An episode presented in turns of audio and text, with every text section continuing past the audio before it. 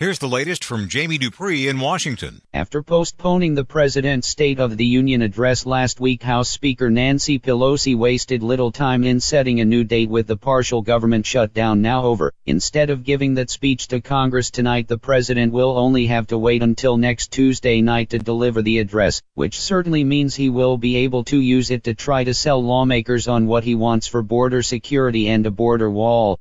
In letters to each other the speaker made clear that she had been in direct communication with the president which is certainly a big change from during the partial government shutdown, where the president did not seem to speak to top Democrats for several weeks. Jamie Dupree 2.0 I'm Jamie Dupree in Washington with the partial government shutdown over at least for now the Internal Revenue Service opened its doors on Monday and received several million tax returns. Tax agency officials said they would try to get the IRS up and running fully as quickly as possible though the chance of another partial shutdown could interrupt work in mid-February on millions of tax returns.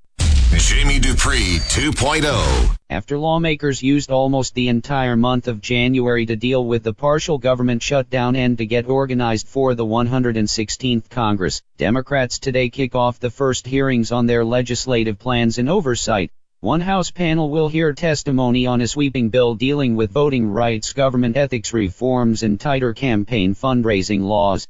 Meanwhile, another House committee starts a series of hearings on the high cost of prescription drugs and how big drug companies have set their prices.